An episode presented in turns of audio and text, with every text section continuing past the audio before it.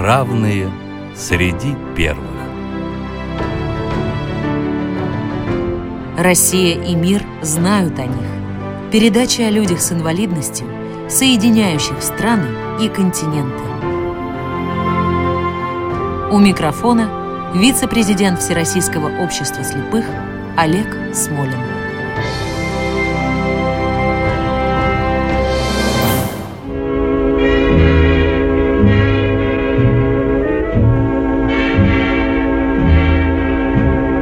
Здравствуйте. Мы выбрали сегодня для вступления американскую музыку 30-х, 40-х, потому что нашим героем сегодня будет американский президент. Мы решили поговорить о президенте, который, на мой взгляд, личный, является самым выдающимся президентом Соединенных Штатов 20 века, причем человеком с инвалидностью. Это единственный четырежды избранный президент Соединенных Штатов Америки. Я думаю, всем понятно, что речь пойдет о Франклине Делано Рузвельте. Гость наш сегодня Юрий Николаевич Аргулев, заместитель заведующего кафедрой новой и новейшей истории исторического факультета МГУ имени Ломоносова, научный руководитель образовательной программы «Историческая политология». Здравствуйте, уважаемый Юрий Николаевич. Добрый вечер. Юрий Николаевич, начнем с традиционного вопроса. Как Франклин Рузвельт стал человеком с инвалидностью? Как складывалась его профессиональная и политическая карьера до того, как он был избран президентом Соединенных Штатов Америки? Ну, вы знаете, конечно, Рузвельт получил инвалидность, будучи уже взрослым человеком, и это была огромная трагедия для него, потому что он э, с ранних молодых лет стремился в политику и имел далеко идущие планы. Его героем и человеком, которого он не просто уважал и любил, которого он почти боготворил, был Теодор Рузвельт, его дальний родственник, кузен. И действительно, уже в молодом возрасте Франклин Рузвельт начал политическую карьеру. Он сначала был избран членом законодательного собрания штата Нью-Йорк в 2010 году, а затем в 2013 году президент Вильсон пригласил его на должность заместителя министра военно-морского флота. И Рузвельт весь период Первой мировой войны активно участвовал во всех событиях, связанных с войной, с подготовкой Соединенных Штатов э, к войне. Участвовал потом в послевоенных конференциях, в Парижской мирной конференции. И участвовал в качестве кандидата в вице-президента уже на президентских выборах 2020 года. И вот в 2021 году он заболел. Заболел, искупавшись в водоеме, холодная вода была, почувствовал недомогание, и долгое время там врачи не могли установить диагноз, потом поставили диагноз полиомиелит, который привел к поражению нижних конечностей, он не смог самостоятельно ходить, и, конечно, он первое время очень тяжело переживал. Все, что с этим было связано, пытался вылечиться, он испробовал различные методы, ну, в частности, узнал, что в штате Джорджия есть такие горячие источники, ездил туда, построил даже недалеко домик, пытался вот использовать эти источники. Э, но потом понял, что это остается с ним навсегда, и с этим как-то надо жить, и как-то надо мириться. И вот с 21 года после своего заболевания и до 28 года он занимался в основном общественной деятельностью. Он, конечно, не забился в угол, не сломался. Вот это э, очень важно. Да, он э, оставался открытым для людей, открытым для общения. К нему люди приезжали, он разговаривал с ними. Правда, политику он пока отодвинул свое личное участие. Но у него были два помощника. Один его помощник и друг э, Гарри Гопкинс, э, который он называл своими ушами и глазами. И его супруга Элеонора Рузвельт. Они посещали различные партийные мероприятия, события, связанные политические, докладывали ему об этом. А он участвовал в основном в общественной деятельности. Он, в частности, на свои деньги открыл э, вот на этих горячих источниках курорт, вложил туда свои собственные средства для людей, имеющих аналогичное заболевание. Он входил в различного рода общественные организации, был членом попечительского совета Гарвардского университета, входил в состав попечительского совета географического общества американского, ну и так далее. Вот занимался такого рода деятельностью. И, конечно, он сначала не имел каких-то таких далеко идущих планов, но к нему в 28 году приехали представители Демократической партии и предложили ему поучаствовать в выборах на должность губернатора штата Нью-Йорк. Рузвельт после некоторых колебаний согласился, успешно выиграл выбор 28 года, затем успешно повторно выиграл в 30 году и, в общем, развернул в штате Нью-Йорк такую достаточно кипучую деятельность. Тогда уже начался кризис в Америке, и ситуация осложнялась, требовались многочисленные меры, которые Рузвельт энергично стал применять и по борьбе с безработицей, и по оказанию помощи. В штате Нью-Йорк. В штате Нью-Йорк, да. И его деятельность была настолько успешной, и он становился настолько популярным в штате Нью-Йорк, что ему предложило руководство партии в 1932 году. Видимо, больше никто не рисковал. В разгар кризиса, мирового экономического кризиса 29-33 года, вот в 1932 году ему предложили поучаствовать в президентских выборах. Юрий Николаевич, Политтехнологи многие полагают, что Рузвельт мог стать президентом Соединенных Штатов, будучи человеком на коляске, только в эпоху радио. Якобы в эпоху телевидения инвалид-колясочник стать президентом уже бы не смог. Вы с этим согласны или нет? Ну, я не совсем согласен с этим. Конечно, понятно, что Рузвельт находился в сложном положении. Вы понимаете, что политика – дело публичное. Конечно. Э, нужно... Еще как понимаю. Нужно общаться с большим количеством людей, нужно много ездить, проводить много встреч. И понятно, что Рузвельту с его заболеванием это было делать нелегко. Это с одной стороны. С другой стороны, вы знаете, он на это не обращал внимания он вел себя так, как будто бы ничего этого нет. Он был очень решительно настроен. Это с одной стороны. С другой стороны, Рузвельт много общался с прессой, не только вот по радио или, так сказать, заочно, но и очно.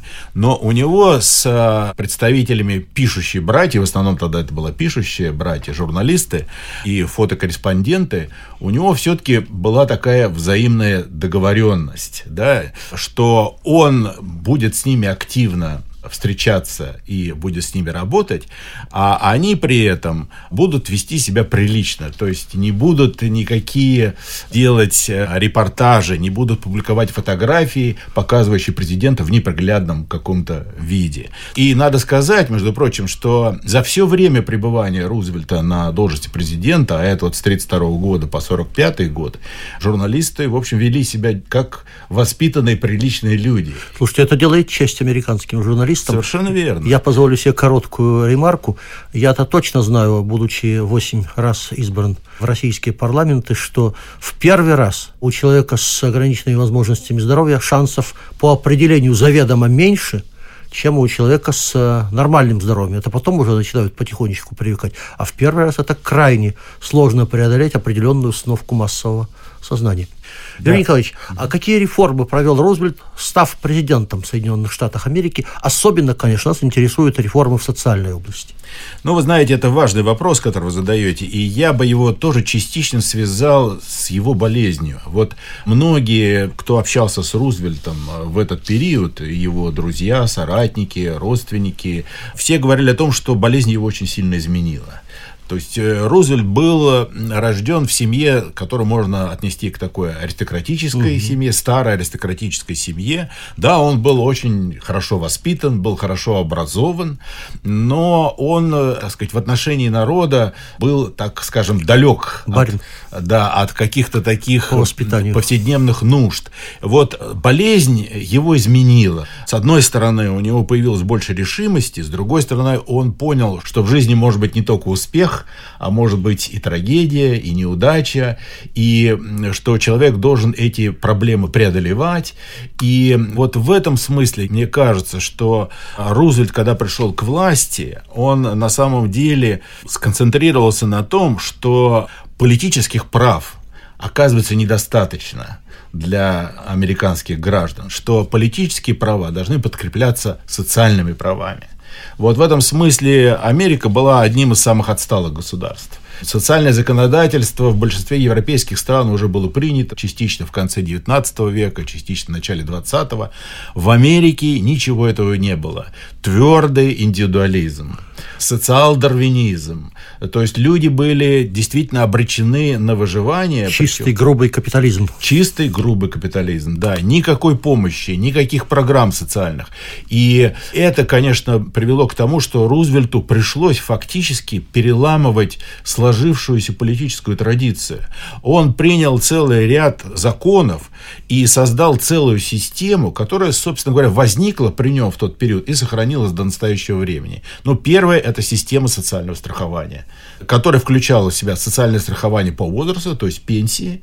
А сами понимаете, что пожилые люди в период кризиса страдали сильнее всего. Конечно. Второе – это социальное страхование по безработице опять-таки, колоссальная безработица, четверть рабочей силы была без средств к существованию. А что такое в Америке, если брать э, во внимание тот факт, что работал, как правило, глава семьи, один человек, то, значит, теряя работу, терял доход вся семья, а это, как правило, еще 3-4 человека.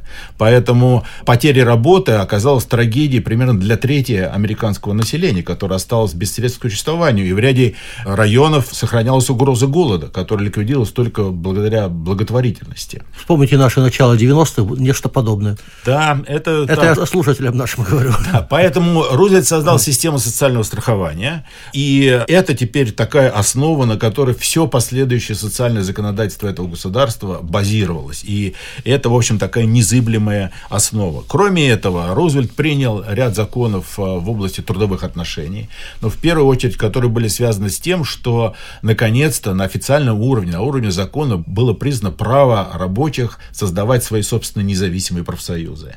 Более того, закон признавал их право на забастовку в качестве защиты своих интересов. Закон обязывал предпринимателей вести коллективные переговоры и заключать коллективные договоры с профсоюзами. Это было, конечно, колоссальное завоевание. Оно привело к такому резкому, быстрому росту профсоюзного движения в Соединенных Штатах и, конечно, способствовало тому, что простым людям стало проще защищать и отстаивать свои интересы в период кризиса, особенно в такой э, период сложной ситуации. Ну и третий такой важный закон, это закон о справедливых условиях найма, который фактически вводил минимум заработной платы, что тоже для Соединенных Штатов э, был в общем и целом такой, э, ну, действительно очень крутой поворот в государственной политике. Но я бы добавил к этому, как человек из среды образования, что, несмотря на кризис, Франклин Рузвельт вкладывал средства в образование, полагая, что это лучший способ занять молодежь в период экономического кризиса. Кризисы кончаются, а более образованное поколение сможет потом обеспечить экономический рост. Вы совершенно правы. Я просто два слова добавлю к этому. Рузвельт развернул широкомасштабную программу общественных работ. И вот по программе общественной работы участвовали и учителя, то есть они получали зарплату. Работали музыкальные школы, выступали артисты, работали театры. То есть и образование, и культура оставались доступны широким массам населения Соединенных Штатов. Фактически спас тем самым это культурное наследие Америки. Да, и развил то, что теперь называется модным словом человеческий потенциал, который превращается в человеческий капитал.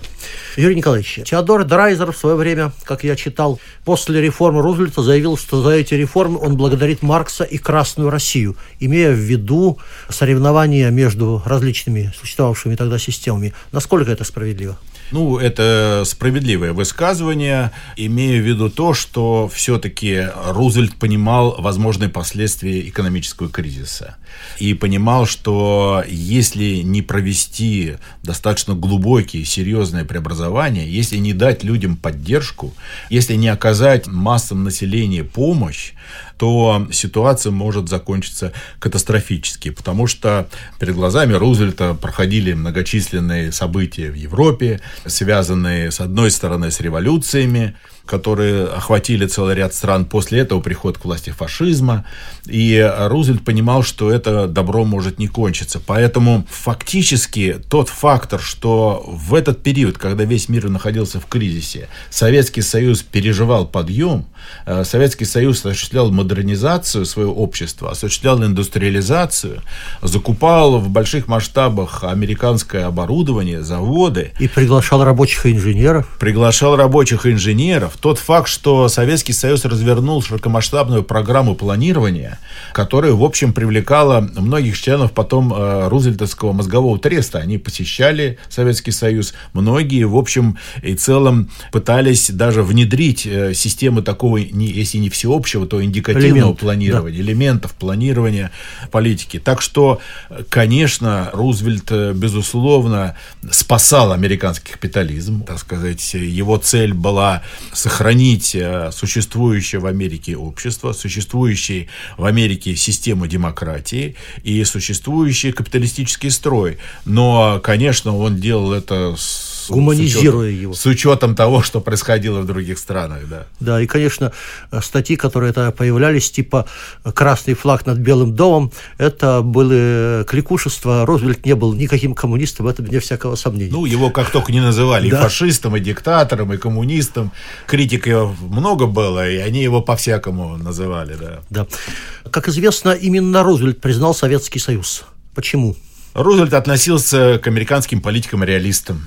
Он, в отличие от многих последующих американских политиков, был не только широко образованным американским политиком, не только широко образованным человеком. Он любил путешествовать, бывал в Европе, знал а, многие страны. Он участвовал в событиях Первой мировой войны и э, в послевоенных мирных конференциях международных. Поэтому Рузвельт в 1933 году понимал, что запахло порохом, что избежать опасного возможного развития событий в Европе, имея в виду, так сказать, угрозу войны, будет очень сложно. И в этой ситуации он, как реалист, понимал, что лучше в такой обстановке иметь нормальные отношения с Советским Союзом, нежели, э, так сказать, Америке плодить каких-то врагов или оставаться как-то в неведении в отношении намерений крупнейших государств мира. И он в этом смысле, исходя из реального развития развития ситуации, он решил, что для Америки будет лучше восстановить дипломатические отношения с Россией. И был прав. Юрий Николаевич, как реагировал Рузвельт на агрессию Гитлера в Европе, в частности, на Мюнхенский сговор и на начало Второй мировой войны? Целом весь политический истеблишмент, ведущие политические партии и общество в целом в Америке, они придерживались идеологии изоляционизма. Они считали, что Америке не нужно ввязываться в эти европейские дрязги. Америке лучше держаться от этого в стороне. Это было широко распространенное убеждение в том, что Америка самодостаточная страна, что у нее есть все для того, чтобы развиваться, и ей совершенно не нужно плясать под дудку каких-то европейских держав, либо втягиваться в те конфликты, которые ряд стран требуют ее втянуть. Поэтому Рузвельт, понимая, что война приближается, он, тем не менее, официально во всех речах говорил, что нет, мы никогда не пошлем американских э, детей наших, да, сыновей умирать за какие-то чужие интересы, поэтому Америка не будет вмешиваться в эти события. И такая позиция, она сохранилась даже уже после, собственно говоря, начала самой войны, даже после 1939 1939 года.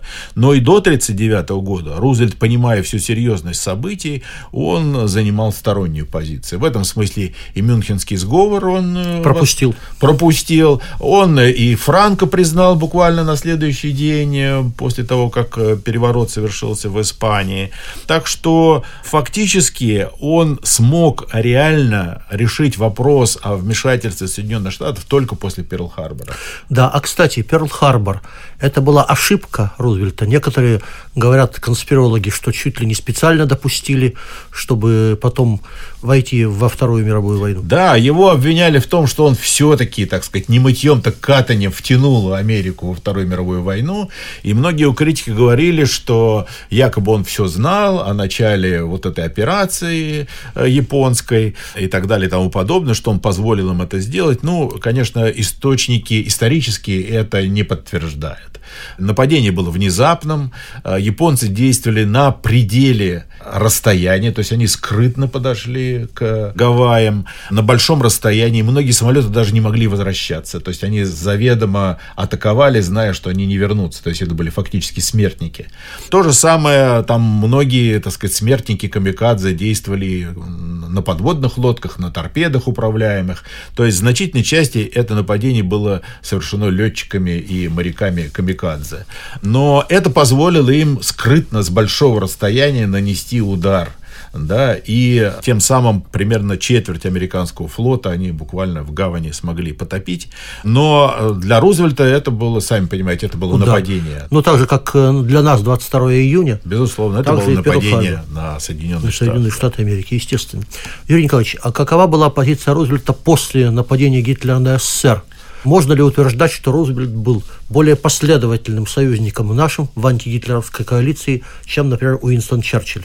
Ну, конечно, мы знаем, что Рузвельт был реалистом, я уже подчеркивал этот факт, и в этом смысле он понимал, что все-таки ведущая роль в перемалывании этой немецкой военной машины принадлежит Советскому Союзу. Именно Советский Союз на Восточном фронте сражался с этой гитлеровской армадой. И поэтому он понимал, что интерес Советского Союза заключается в том, чтобы в первую очередь разгромить саму Германию и победить фашизм.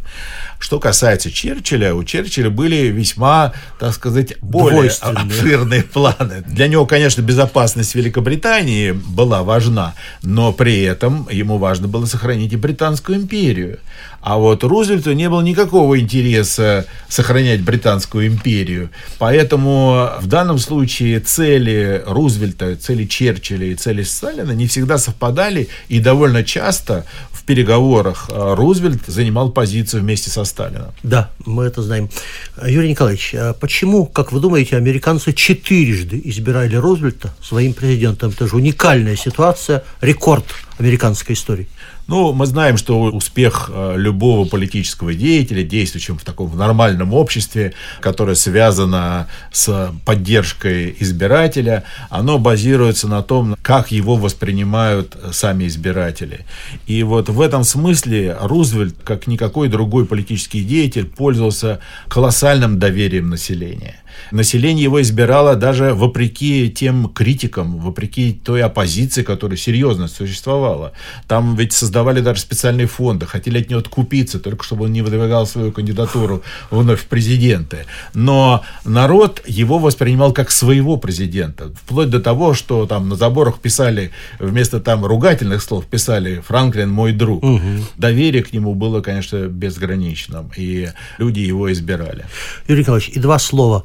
Как складывалась личная жизнь Рузвельта? Правда ли, что Элеонора не только помогала в политике, но и чуть ли не штопала одежду? Да, Элеонора была сиротой, ее родители рано умерли, ее как раз вырастил э, Теодор Рузвельт, другой президент Соединенных Штатов, она росла в его семье, то есть она фактически была тоже дальней родственницей Франклина Рузвельта. У них э, был такой бурный молодой роман, хотя мать была против женитьбы, поскольку э, Франклин только начитал свою карьеру. Мезальянс. Да, начинал учиться, еще не сделал никаких первых практических шагов, но он настоял, что он все-таки вот женится, и у них много детей, пять человек, и Элеонора была, конечно, в этом смысле очень э, любящим, очень э, внимательным человеком, и э, она была воспитана в таких, в традиционных правилах, с одной стороны, но с другой стороны, она тоже рано начала свою политическую деятельность. Она возглавляла женский комитет Демократической партии.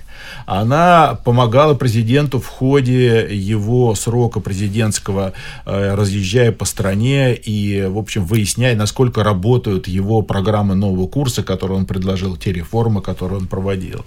Ну и надо сказать, что и после войны Элеонора, уже после смерти своего мужа, она продолжала оставаться известным политическим общественным деятелем. Она была назначена американским представителем в Организации Объединенных Наций после Второй мировой войны. Она участвовала в разработке декларации ООН, Всеобщей декларации прав человека и гражданина, и во многих других международных документах. Она потом приезжала в Советский Союз после войны тоже. Ну, в общем, жена-друг – это великая удача для любого мужчины, а для политика и человека с инвалидностью вдвойне.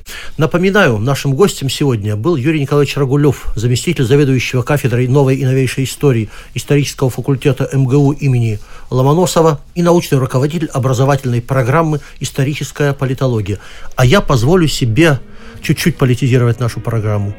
Рузвельт сделал такие социальные преобразования, которые остались в американской истории. Президент Рузвельт известен как, ну, если в политике бывает дружба, друг Советского Союза. Очень хотелось бы, чтобы в политике Соединенных Штатов традиции Франклина Рузвельта вновь возродились. Спасибо.